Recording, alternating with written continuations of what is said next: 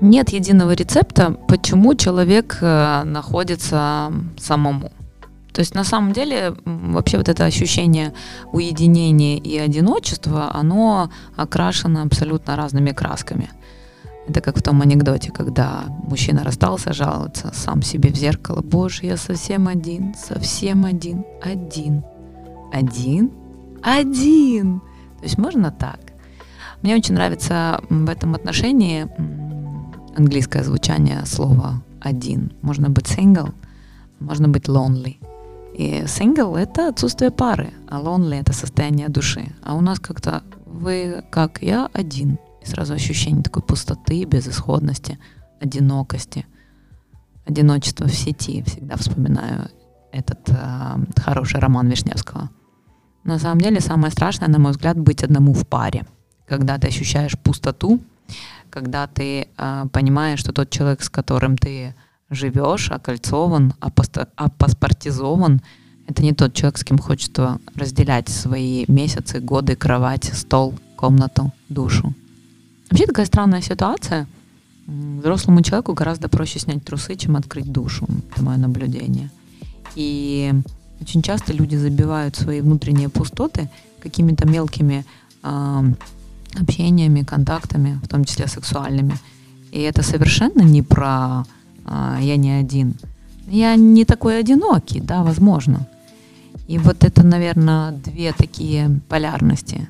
Кто-то из-за страха быть одному, из-за неумения выдерживать свое собственное внутреннее напряжение и вот этот звон черной пустоты начинает забиваться разными суррогатами. Это и постоянные компании, клубы, рестораны, невозможность пребывания одному на выходных, и случайные сексуальные связи, какие-то иллюзии влюбленностей. А кто-то предпочитает завесить маску гордыни. Якобы я один, осознанно один. Мне так комфортно. Это мой осознанный выбор. Это такая современная уловка, мне кажется. Я настолько осознанный, я настолько себя переинтеллектуализировал, что мне нет равных. Мне сложно нам совпасть в пару. У меня высокая планка. На самом деле человеком просто движет страх. Страх боли. Он не верит в себя, и он не верит в то, что он достоин качественного отношения в паре. Он не верит, что любовь – это про него, потому что у него очень травматичный опыт. Он не хочет переживать опять то, что он переживал не единожды. Психика каждый раз, когда либидо где-то зажигается, дает четкий сигнал. Алло, стоп, ты что, хочешь, как в прошлый раз? И либо либидо просто не доходит до сердца, либо реализовывается через снятые трусы, но закрытую душу.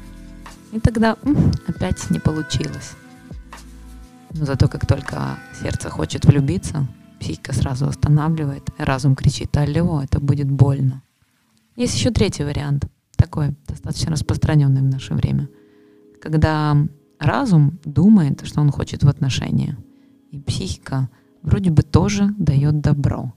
Но на самом деле человек выбирает так называемые безопасные отношения, когда отношения с заранее понятным финалом, с женатым или замужней, с человеком, с которым однозначно невозможно создать отношения, ты это понимаешь, наркоманом, алкоголиком, человеком, живущим на другом расстоянии, далеком расстоянии.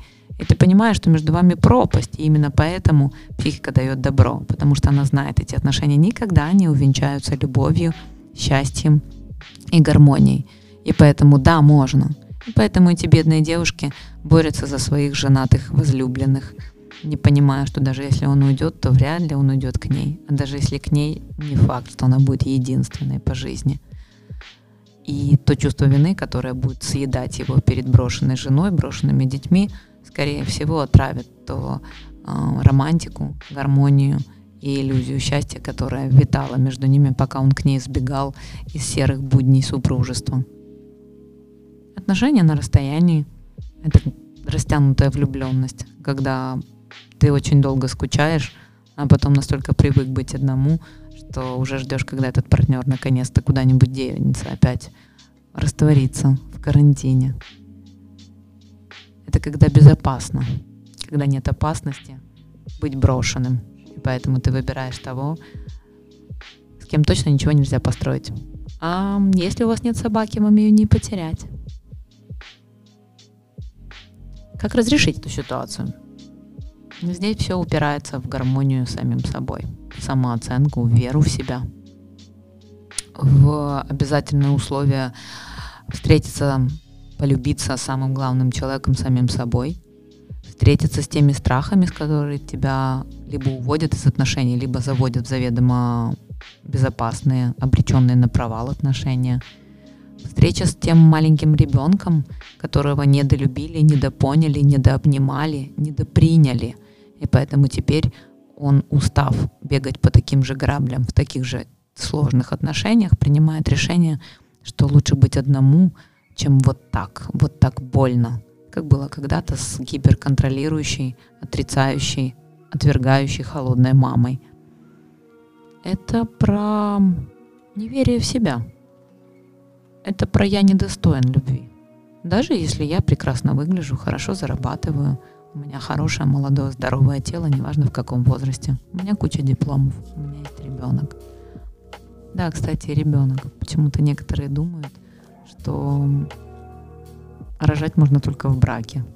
Или, чтобы не быть одной, надо завести ребенка. Можно завести только собачку или кошечку. Ребенка нельзя завести.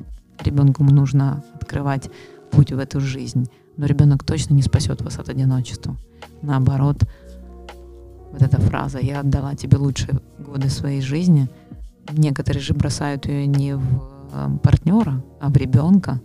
И этот бедный маленький человек всю жизнь ходит с этим ощущением ненужности и чувством вины, что это из-за него мама не вышла еще раз замуж, не создала гармоничных отношений.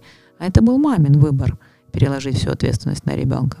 Не нужно заводить ребенка, если вы пытаетесь с помощью него спрятаться от пустоты и от одиночества. Рожайте ребенка с удовольствием или не рожайте вообще. Но ребенок точно не спасет от одиночества. Насчет женщин, которые боятся выйти замуж, когда у них дети. У меня такое ощущение, что взрослые мужчины, взрослые головой, не по возрасту, они воспринимают детей у женщин как ее слабое место, и через это слабое, нежное место воздействует на ее чувства.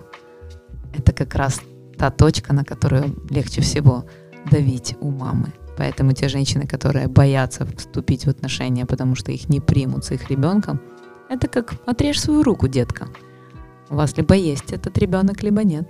И это как тест. Если вас не принимают с вашим ребенком, зачем вам этот мужчина?